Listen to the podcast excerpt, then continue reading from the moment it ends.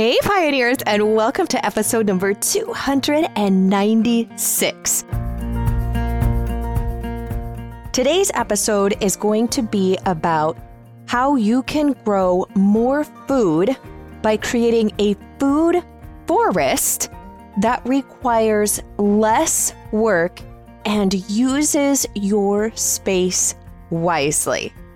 So, the first time I heard the term food forest, I wasn't really sure what people meant by it.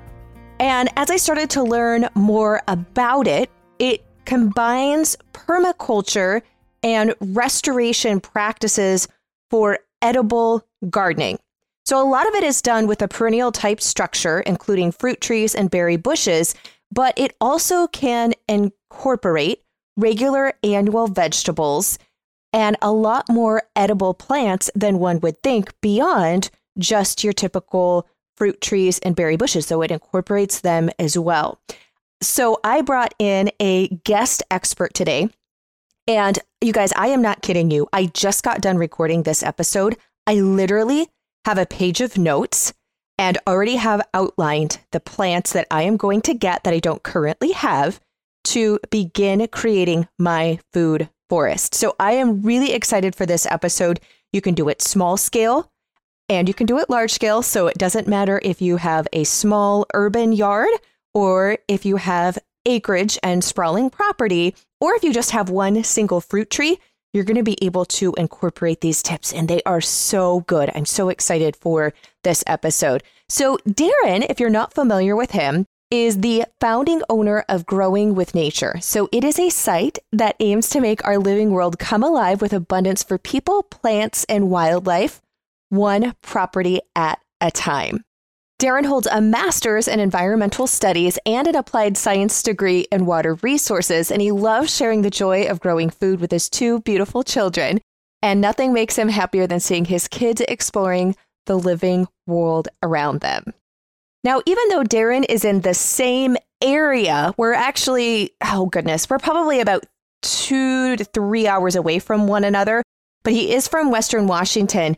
However, he gives some great tips about using native plants, even if your growing climate is vastly different than mine, that you'll be able to apply.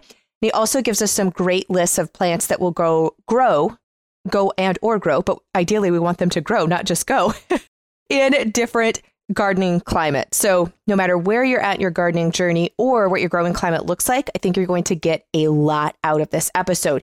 And because he lists some different plants, and you will actually hear me stop him and say, Can you please spell that one for me? It's a new one. We have in today's blog post that accompanies this episode, you're going to want to go and grab all of the resources there because it is just jam packed. So, you're going to want to go to melissaknorris.com forward slash 296. So just the number 296, because this is episode number 296. It'll take you straight there and you can get all of the links and look at all of the great resources that we have accompanying this episode. So without further ado, let's jump in.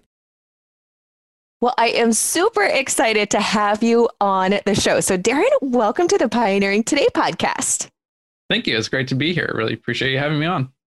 Yeah. So this is a subject I'm actually really excited to talk to you about because I don't have a ton of experience in it. I'm very intrigued by it. And I've had a lot of listeners and readers ask me about it. So I'm so grateful that you're going to be coming on and giving not only the listeners, but myself um, some tips and some education on how to begin implementing this. And let's just get right to it. What is a food forest? And how is that separate or how is that different from having an orchard? Yeah. So when we think about an orchard, generally, especially on a commercial side, you know, you're looking at fields of a single type of fruit tree. You know, sometimes they even are bare ground underneath them. There's just a fruit tree there. Uh, sometimes there's grass uh, growing around them, but it's pretty basic. You know, just the fruit trees themselves, and that's that can work great. You know, for the commercial settings where they use mechanized equipment to do it, all the harvesting and everything. But a food forest is looking more at like what is what does a forest actually look like and can we mimic that to grow food so you know there's instead of just the fruit trees there's also going to be shrubs in there there's going to be you know root crops um, herbaceous plants, non-woody ones. You know, there's climbers. In the classic food forest, there's kind of like seven layers. Yeah, you got the canopy trees, the sub-canopy trees, um, the shrubs, those non-woody herbaceous plants, and then kind of some other non-woody plants like the ground covers, like strawberries, root crops, and then the climbers going up them. And so they have the potential to really produce a lot of food because instead of just say getting apples, you might be getting you know apples and berries and you know vegetables, uh, you know a whole wide range of food from that same system. So it's you're mimicking a forest, but there is some challenges with that, and I think especially up here in the you know temperate world where we don't get as much sun as the tropics, you know sometimes you have to kind of modify a food forest and design based on that. Okay, and I'm so glad that you brought that point up because as you were talking about the berries and the fruit trees, I'm like, oh, would my berries get enough sun after the fruit trees reach a certain size? You know, um, or are you looking at when you're doing it like that, are you're looking at some berries that perhaps do a little bit better, like natively where I live in the, in Western Washington? I know you're in Western Washington too. Like you know, salmon berries just mm-hmm. naturally grow very native in the forest. They don't have to be in full sun; they'll still produce, etc. Whereas like my blueberries, I'm not sure how well they would do in a more shaded environment. So do you, you take that into consideration? I'm assuming when you're picking the specific plants that you're going to be putting into the food forest? Yeah, and I like to break food forests into kind of like three types. And I feel like each type has different pros and cons to them because a lot of times food forests, like when, when people picture them, they think of just like a, a big mature forest. And, you know, those are very shady. I think a lot of food forest examples that people see online tend to come from tropics and subtropics where they get a lot more sun, you know, and those forests can be a lot more productive in all the layers.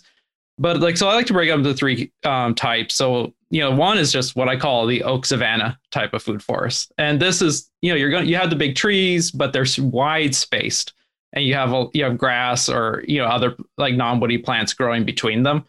And, you know, that's kind of that classic example of you know, alley cropping could be seen as this way too, where you know you're running animals between rows of of trees, you know, that type of system, and mm-hmm. that has a lot of light. It's kind of just like you're combining systems with that one, but it does take more maintenance than the other types. Because like one of the other types that I like to think about too is the what I call a recovering forest. And for this, you know, think about like a forest that just after a forest fire, for example, or a logging activity potentially often, especially with forest fire, if it's not too intense, you're going to have some trees left standing, but it's really opened up the whole forest. But there's a lot of shrubs coming back up afterwards. And so you have this mix of like big trees, but they're widely spaced. But then you have you don't really get grasses, but you get a lot of you know shrubs and uh, non-woody plants growing around them. And that's mm-hmm.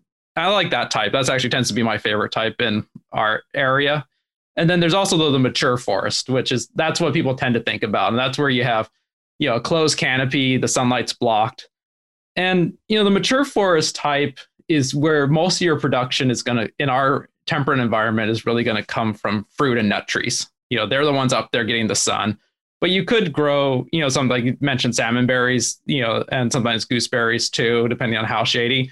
And you can also raise mush or cultivate mushrooms underneath those too. You know, you could do some, you know, get forestry products like timber. Could be, you know, you can do coppicing, pollarding kind of systems like that in these.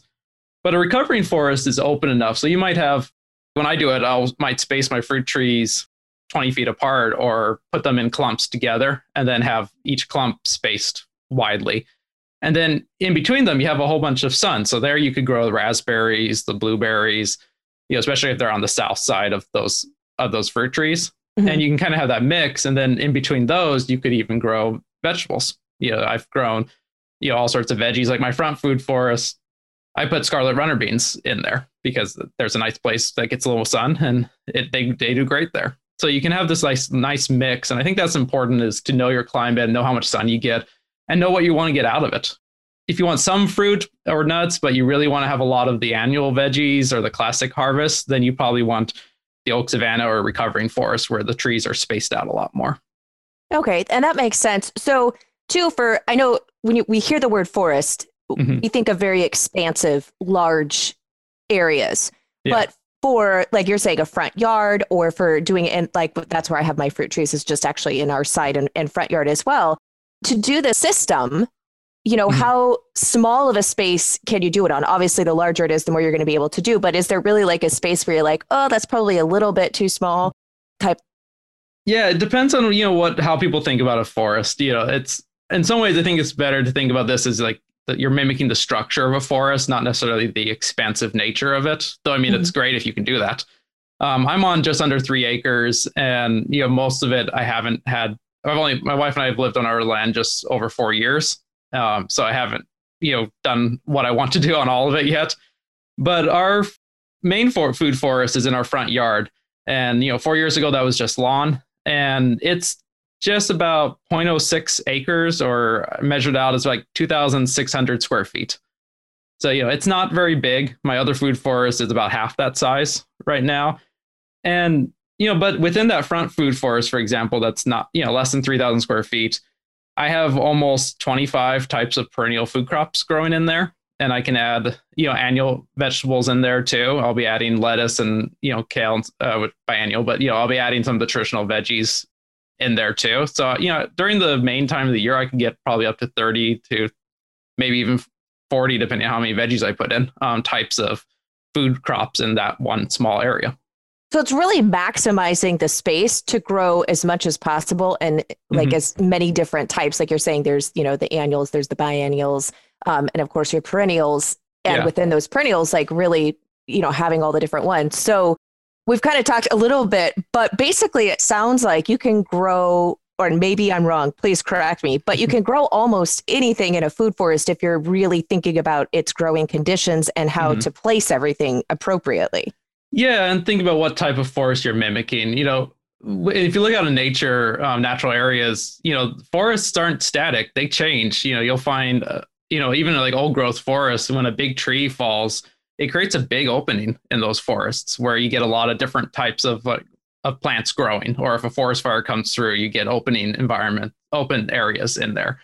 So you you know you kind of can you know don't just try to mimic like a, a mature forest that's completely you know dense or you know has a closed canopy i mean you know and that's that's kind of what i keep in mind and then you know they really are perennial systems too so that you're not going to ever till in a food forest um, even if you're doing annual veggies mixed in there you know you just have too many perennials mixed in um, so that's a big part of a food forest too is it's really is a perennial dominated um, food system uh, even if there are annuals mixed in okay so you're front yard where you're saying you have now. Now that was mm-hmm. previously lawn.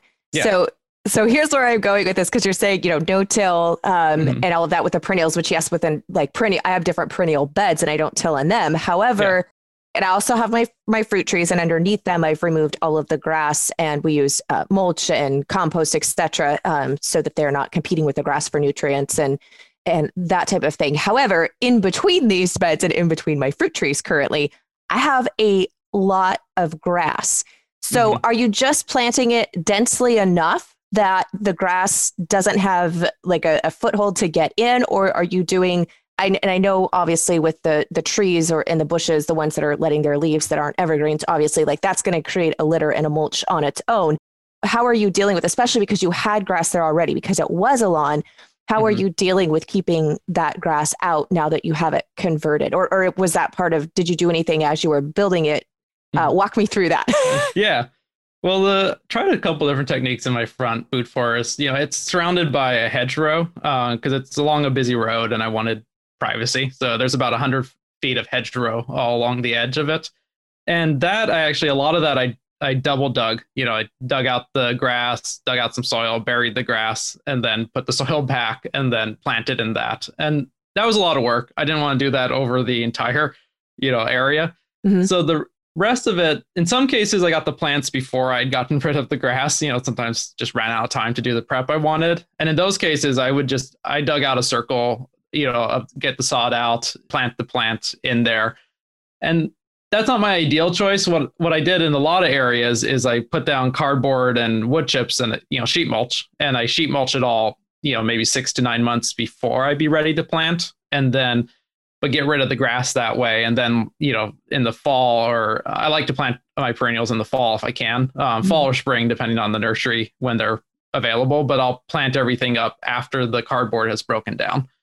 and you know sometimes you get a little grass poking through and you, you either do like i'll do like spot sheet mulching or sometimes it's just seeds germinating so i'll just yank them out you know i really do like to prep first and for me sheet mulching is a is is how i've made most of my food forests but i also and now we're uh, my wife and i are actually going to be getting chickens very soon we have our coop built and just working on that process and i'm actually going to be trying to use the chickens to help prepare ground in the future let them kind of do the scratching and you know, getting rid of the grass for me. And then I was going to, I've saved a ton of fall leaves and I'm going to be dumping them over the areas where the chickens and then moving the chickens to another area and then eventually moving them back, kind of do a rotation system.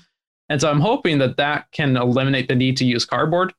And that way I can just kind of use the chickens as my little helpers. Oh, yeah. Um, I'll be very interested to see how your experience. Congratulations, by the way, on getting chickens. That's always um, very exciting, especially when you haven't had them before. It's so exciting even when you do have them, especially when she starts to get eggs. But yeah, I'll be mm-hmm. super curious to see how that works. We have the chickens out in our pasture, and of course, I rotate it as soon as they, you know, get it down to almost bare ground. I'm rotating them off, but then I'm not covering it with anything because obviously mm-hmm. I want to increase our pasture because it's for our cattle. Um, yeah. So that'll be really interesting to see I would love to have some follow up once you've done that for a little bit to see how Definitely. how that works for you. Yeah. So for someone like me, because I know a lot of my listeners, like we have some fruit trees and or some berry bushes. And at, with my berry bushes, I actually have, I guess I have a little food forest and I didn't even know it. But with my berry bushes, I actually have my rhubarb growing in between them for acidity reasons and they just do very well together. And I'm adding mushrooms actually to nice. that this spring. So I, I'm like, oh, I was didn't I didn't know there was an official name for this, or that's part of what I was doing, but just on a very, very small scale. But with my fruit trees, especially because I've got quite a bit of semi dwarf fruit trees, and they are placed probably about 12 to 15 feet apart. And that's from trunk to trunk, of course, not with, you know, the, mm-hmm. the canopy.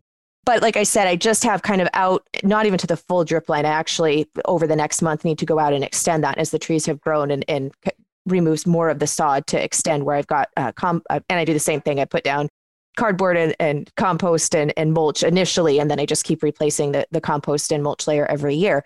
So for that, where I just have these fruit trees and then it's lawn, what would be kind of like my plan of like, okay, here's like some great things that you can add in kind of, you know, step by step to turn that into a food forest, knowing that they're semi-dwarf trees and they're they range in range in age, I should say, the, the fruit trees from about, oh, 12 years down to some that are just a couple years old. Mm-hmm. Yeah, I mean, one thing I definitely like is to, yeah, I like to get rid of the grass because I've actually found that when there's grass near planting areas, those tend to be the areas where I have the most issues with slugs. When I eliminate the grass, I tend to have far less issues with slugs. So I don't really like the grass. It's also I just have to mow it. It's not I have a lawn. It's not that I'm like eliminate everywhere, but in my food forest, I definitely get rid of it because of kind of those reasons. And then you know you talk about replacing the mulch regularly. You know one thing I like I you know I do that as I need to, but I've been slowly trying to get enough ground cover plants in so that I don't have to remulch, so that there's basically a living mulch over all these.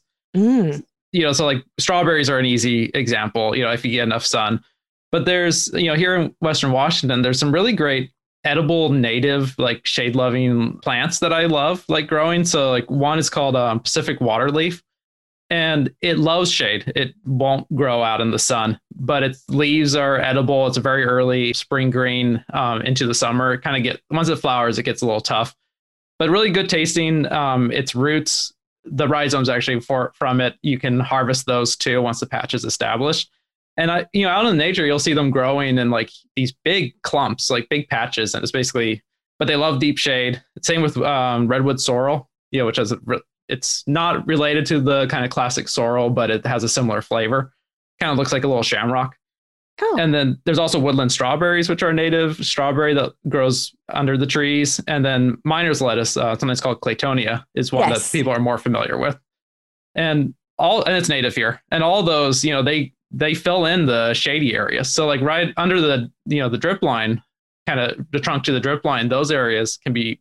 I like to plant those plants because they do a really good job filling those in. You know, between the fall leaves every year and and those plants, you can kind of eliminate the need to have to put down mulch. And my goal has been to make it where the mulch disappears except in my paths, because then I just don't have to re- replace it every year. Oh, and I actually really love that idea of not having to replace it and do so much maintenance.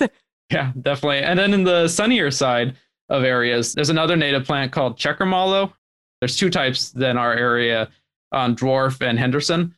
And I got both of them growing. And like just this morning, you know, I made a sandwich and I went out and harvested a bunch of um, dwarf checker leaves because it it stays nice and full and green. It even grows a little bit all through the winter. So it, and the leaves are completely edible, really nice flavor, great for cooking.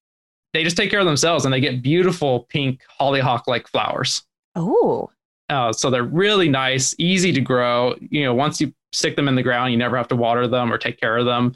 As long as it's not like a rocky, dry area, they like a little, you know, sh- either a little shade, not too much shade, just like very like afternoon shade, you know, uh-huh. just prevent, keep the hot sun off them, or an area that's a little bit moist. Here we have our soils are all clay and silt. So as long as I keep it mulched, it tends to stay moist a big chunk of the year. Yeah. Um, but yeah, they're great. You know, and Henderson gets bigger leaves but dies back in the winter. Dwarf uh, rose checker mallow is smaller, but it doesn't die back in the winter. And you know, the, they're great plants. Can okay, I'm gonna. I have never actually heard of it before, and yeah. I'm trying to guess on the spelling. Can you spell it for me? yeah. So checker mallow is the general name, um, which is uh, C H E C K E R, and then mallow M A L L O W. Ah, and, okay. And it's there's a whole bunch of, in the in Western United States. There's like 20 plus varieties, and I haven't looked them all up, um, but I think they're pretty much all edible. Um, but yeah, people don't seem to know about them, but they're they're just amazing, beautiful flowers. You know, they're and they're just an easy, like carefree green. And I have about, I think I, I probably have like 50 of them planted, and like basically I have a never-ending supply of greens year round from them. Okay, and I love that you said they flower because I really yeah. do like to have. I mean, vegetables and fruit are beautiful all on their own, but there is something very special about seeing blossoms as well. So Definitely. I like I like that it's both. And I when I didn't when you were first saying it, I didn't get that it was a mallow. Um, and so well, then when you said that, I'm like, oh, but not like what you would typically think of, like because I have yeah. different mallows that have really pretty pink flowers. But I'm, is it somewhat related or not really at all? Well, the the common name has mallow in it, but it's actually I got confused by this when I first looked them up. But they're actually not related to the kind of more well known mallows. Oh, okay, okay. Um, there's not many people growing them, but there's a nursery up here in Western Washington, actually up by Bellingham, called Fourth Corner Nursery, um, and they're a native plant nursery. They sell bare roots, and that's where I got mine from. Um, okay. From them, and they're a great option for a lot of these plants. You know, um, because yeah, bare roots are just cheap and it's easy, and that's one thing with the food forest too. You know, like I do grow annual veggies in mine, and I know people who grow almost all their annual veggies in their food forests. But I also really try to grow a lot of you know what are often called perennial vegetables. So mm-hmm. like, you know, the checker mallows, the Pacific waterleaf, you know, these are native examples, but they're, I would call them um, perennial veggies. And one of my goals has been to replace as many of my annual veggies with perennial vegetables as possible, and mm-hmm. especially mm-hmm. in the food forest, because I still have a kitchen garden and I plan to keep that, but then I have more space for like the peppers and tomatoes and squash and beans and things that I'm not going to be able to replace with perennial vegetables. You know, I mean, tomatoes are perennial, but not here in this right. area. Yeah. So, so it's kind of like I'd rather, you know, if I can replace, you know, say more of my leafy greens with these perennial veggies, then in the food forest, then that just opens up more space in my kitchen garden for the other ones that I can't replace. Yeah, I love that with the productiveness of a food forest, because I, I, know a lot of us are really familiar, like you're saying, like with a regular kitchen garden. So most of the time you can kind of guesstimate, you know, like, mm-hmm. okay, I have this amount of space. I'm going to be planting, you know, my tomatoes, my peppers, my corn, squash, etc. And you have a, a fairly good idea, provided weather, you know, cooperates and all those fun things of what how much harvest you're going to get, how much yield from that area. Yeah. So with a with a food forest, um, how productive is it? Because with the perennials, like you have, you know, the one with now not with all of them, because like you're saying that the the checker mallow you're able to get, you know, go and harvest off of that um, almost year round. It sounds like, mm-hmm. but the perennials that oftentimes have a very you know specific time of harvest. Does it feel like it's really productive, or, or are you purposely picking some plants so you have some that are harvesting at this time, kind of staggering almost like the harvest um, by the plant, or how? Mm-hmm how much food do you guesstimate you get from your food forest? Well, my food forests are still fairly young, so like my fruit trees aren't producing a massive amount yet. We got some cherries from our cherry, cherry our two cherry trees um, last year, but um, and that's one thing with the food forests. They're slower to get established. I mean, just like if you plant an orchard, you know, you're not going to get fruit from it right away. Mm-hmm. And you know, I could grow a kitchen garden or a market garden and get a lot more food in the first year or two from that system. But a food forest, if you're you know keeping it focused on the perennials, it just gets more productive every year. So you know, like when you know seven years in, when the fruit trees are really producing, you know, you're, you're gonna like I have um, in my front food forest. I think I probably have uh, try and remember exactly how many I've planted, but close to like seven fruit trees. So I mean that right now they're not that productive. I have two young pawpaws that haven't produced yet, and you know, but I have a lot of berries. So like I have gooseberries in there, and they're young, but they're already producing, and you know we're getting a bunch of those. We have tons of strawberries in there because that's the thing with the with the food forest is you know this is kind of classic permaculture, like the stacking functions, is that you're getting a lot of harvest from diff- all these layers in the food forest. So, you know, the trees are one layer, then you get the herbaceous plants are another layer. So, a food forest can be like on a per acre basis, basically the most productive way of growing food, uh, at least uh, purely plant based food. But it does, as a perennial based system, it does take a little longer to get established. Yeah, and that makes sense. So, I have a question, especially with um, strawberries, and I know that you know variety dependent. Some put out a lot more runners than others. Mm-hmm um, but and even with some of your uh, herbaceous herbs, you know, actually some of them can be kind of invasive. So yeah. Do you, I, you know, like I probably wouldn't plant mint um, unless you all you want is mint. Or have you noticed mm-hmm. that when you have, you know, all of these different layers, um, that they kind of balance one another or do you worry about invasiveness of mm-hmm. certain mm-hmm. ones taking over or kind of how do you handle that aspect yeah, that is yeah, can be a challenge. Like I don't have mint in my food forest. I actually have it placed in a spot where it's kind of stuck between my house and a path and some other areas, so I can con- confine it.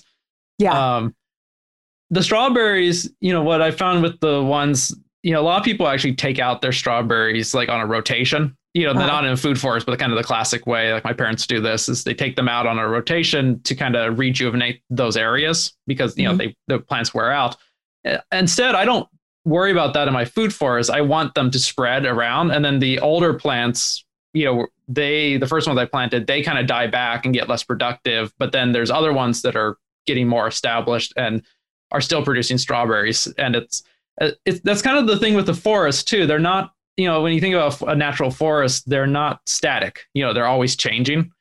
And that's one thing about the food forest compared to like a kitchen garden is your plants, you know, your trees aren't moving. You know, of course, your shrubs are staying put, but like your herbaceous plants, those ones, especially if they're perennial and they're ones like strawberries, you know, they're gonna sh- the exact composition is gonna change from year to year, and you know, I'm fine with that. One way I kind of control that a little bit is, you know, it's just favoring certain ones. So like right now, when I go out to harvest my checker mallows, I have some um, native onions growing out there too, and I noticed the checker mallows were kind of swamping a few of them.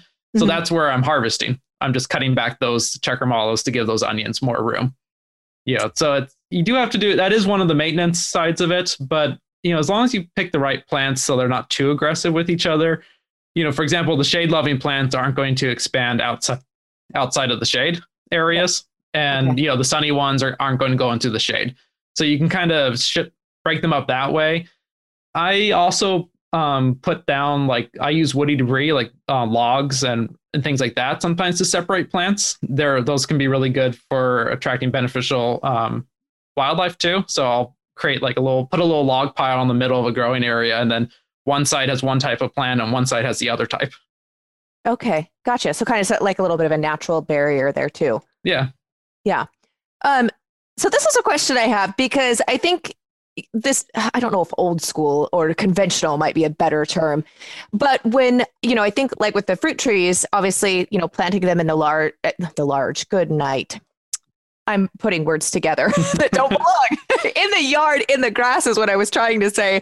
Um, but you know the reason i'm moving the the grass from beneath them is obviously i don't want them competing for nitrogen at different levels with the grass mm-hmm. and the and the grass as you get a sod layer it, it ends up compacting the soil and and can cause different issues that so when you're planting these other plants do you ever worry or experience that they're robbing nutrients or everything just kind of gets along and helps to feed mm-hmm. each other back because these are for the most part perennials they're not probably high nitrogen needing plants like we do have with some of our annual vegetables can actually especially the brassica family for one yeah a lot of nitrogen so because they're not typically annuals that we're putting into food forest is that not as much of a concern uh, it's definitely not as much of a concern as long as you're picking the right type of plants. Like that's one reason I take out the grass is because grass just doesn't tend to play nice with a lot of these other plants. Yeah. Um, but it's also you know there is the and this is you know kind of a this could be a whole episode on its own. But it's with like soil life. Um,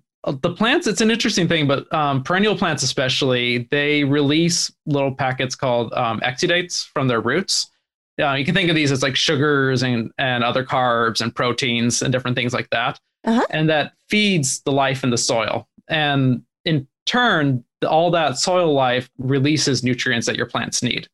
So there's been a lot of research into this. And what's generally found is that in these perennial based systems that are really healthy and you know you have a wide diversity is that the soil actually becomes more productive over time because of all those all the interactions between the plants uh, through their roots and the, the life in the soil.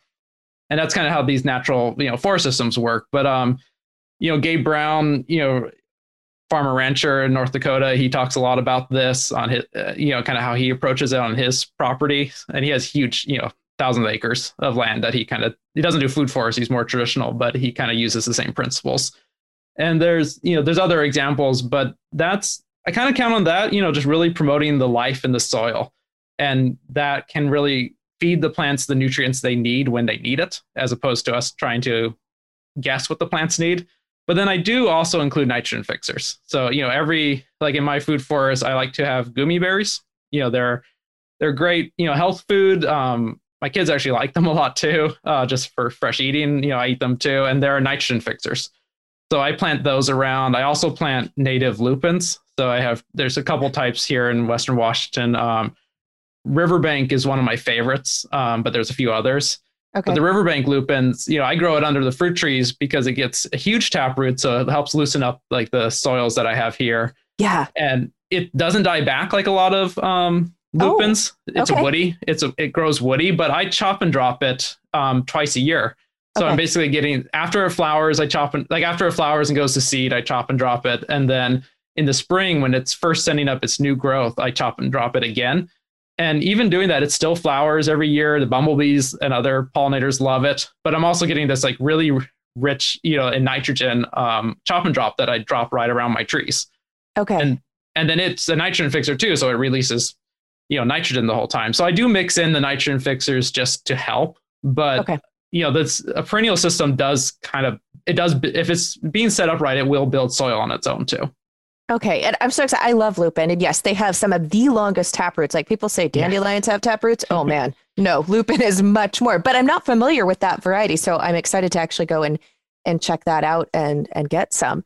Um, so I have two questions that I want to ask before we wrap up, and one mm-hmm. is, I know we've been talking a lot about um, native plants that grow in a, a western, uh, you know, a little bit more of a maritime Pacific Northwest type environment and yeah. using native plants. Mm-hmm. However, you know, we have, have listeners from all over and, and come from all different types of, of growing conditions. And mm-hmm. so for the native plants, um, do you, could you talk just a little bit about why? I mean, I know some of it's kind of probably obvious for a lot of you of why to pick native plants because they you don't have to baby them. They're acclimated to your area. But for someone listening is like i have a very different growing climate than you um, what are kind of some of good resources for finding native plants in your area? Yeah um, so the audubon society actually has a website. Um, if you google um, native plants and audubon society together it pops up. And they have a database um, where you put in your zip code and it will show you native plants that are good for birds. But what i like about their database is it also has a tab that lists um, nurseries in your area that sell native plants. Ah okay. And, that is fabulous. Yeah there it's a great one you know because I, I get questions about native plants too and i know the ones in our area but i don't you know I, there's too many across the entire country to ever learn them. Yeah. So you know but there's you know and, and some of them have a wide range. Like some of the checker mallows, you know, there's checker mallows all up and down, basically from the Rockies to the coast, all the way down to Mexico, up into Canada. There's checker mallows. So you know, some of these plants, the exact species might be more limited, but the general type is widespread.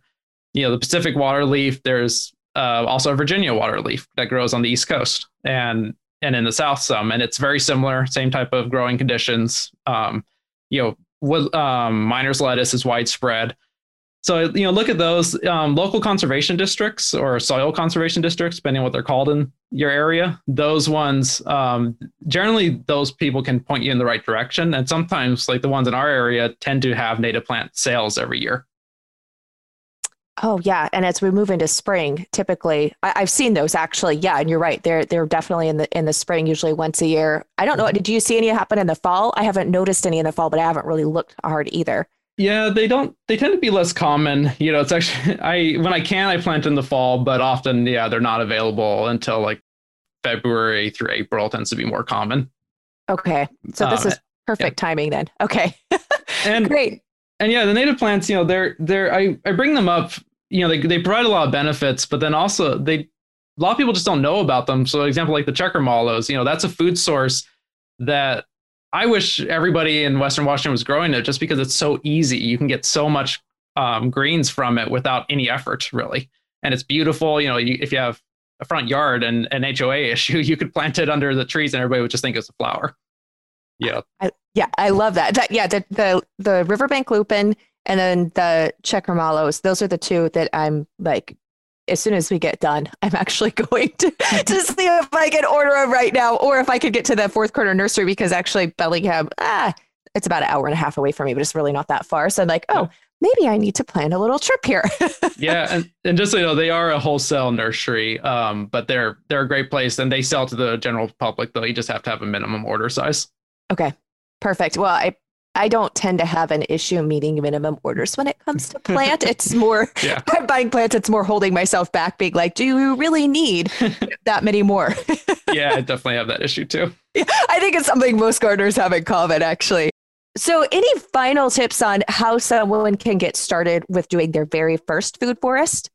Yeah, so I think a good way to start is not necessarily trying to create a forest, but just trying to mimic the structures of a forest, even around a single fruit tree. So say you have like one apple tree, you know, like I you could start make sure it's mulched, you know, there's no grass around it, add, you know, some a nitrogen fixing shrub or you know, the lupins, or there's a in our area, there's a native um uh, clover, uh, springbank clover that has really great edible roots that I want I've been trying to get established on my place. So like any nitrogen fixing plant though, plant one or two of those around it. You know, mix in some flowers. You know, you're going to attract beneficial insects. Um, you know, if they're edible, like the you know like nasturtiums or the checker mallows, that's an added bonus. You know, I always do some rocks and logs around mine because I'm trying to really you know forest has woody debris in it, so I'm always trying to mimic that side too. Mm-hmm. But then you can stick in some lettuce, you could stick in, you know, other plants like food growing plants, stick in some strawberries, you know, and, and then you go from one fruit tree that maybe was kind of isolated by itself. You know, I see that a lot in people's yards where it's just a fruit tree with grass. Yeah. But now you have this fruit tree that has kind of all the structures. And then, you know, if you have another one planted 15, 20 feet away, you can do the same thing. And then maybe eventually you mulch between them and add some more plants, maybe a, a berry shrub, you know, raspberry patch, something, or just like veggies in between them. And then uh-huh. you have two, and then you plant a third one, and you just kind of keep that pattern repeating. Yeah. And, you know, before you know it, you have a whole food forest, even if you just started with one tree. I love that. I love how you broke it down so simplistically. Like if you have one tree, start here and do that, and then and then build out and do it. Um, I'm actually really excited to go and try some of these and put some of these plants in this year. So, for folks who are wanting to dive deeper into this um, and connect with you, you've mm-hmm. given us so much great information. Where's the best place for people to to find out more? Yeah, so my site um, where I try to help people with with this and other topics is called um, Growing with Nature. Uh, so it's growingwithnature.org. And that site is focused on helping people to cultivate abundance for people, plants, and wildlife. And so we've it really focuses on five areas of like building healthy soil, perennial food systems, working with native plants, working with wildlife, and working with your land. And so definitely recommend going on there. We have a guide available for people to learn more about perennial food systems, including food forests. So, you know, check that site out. And, you know, I got a number of blog posts all about uh, food forests that you can check out. Oh, awesome. Well, thank you. This has been so informative. Um, I've got my homework. I literally was taking notes. And so I have my homework list of plants that I'm going to get.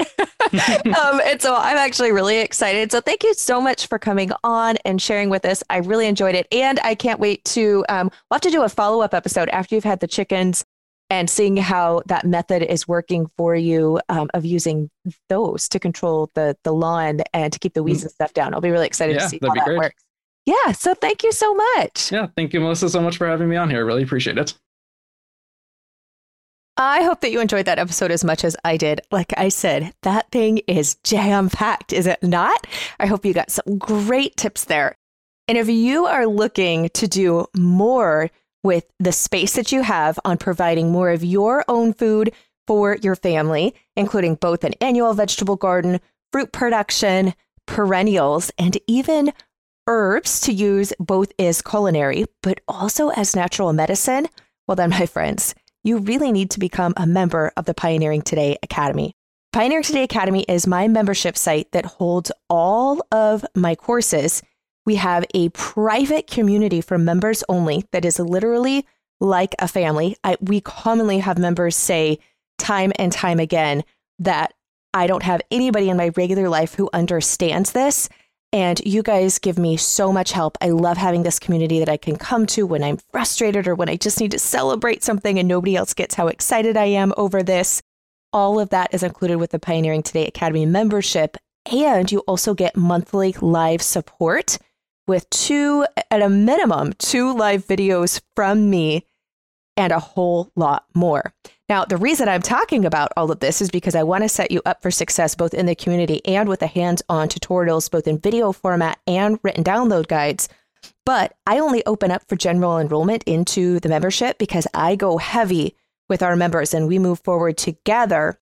And so I can't have people coming in at all different times because then you won't be up to speed. And I really need like to focus on our members. So that's why I only open up enrollment a couple of times a year. And so March 24th is coming up for our general open enrollment. It's the first time we've been open since goodness, I think it was last September.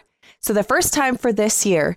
So make sure if you have any interest in joining the academy that you get on the wait list if you're not there already.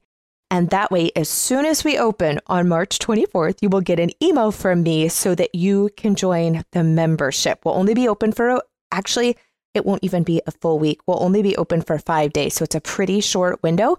But I am so excited. Many of you have been emailing me and messaging me on social media saying you can't wait until we open. You're so excited to start your membership, and I can't wait to welcome you in as well. So make sure that you are on that notify list. So whenever you're listening to this, go to melissaknorris.com forward slash PTA, short for Pioneering Today Academy, but just the letters PTA. And if you don't see the ability to join, you will see where you can just pop your name and email in to get on that wait list. So no matter when you're listening to this, go on over there, hop on the wait list, or if you happen to be listening to this and it's during our open enrollment, you can join right now. Thank you so much for joining me on this episode. I can't wait to be back here with you next week as well. Blessings and mason jars for now.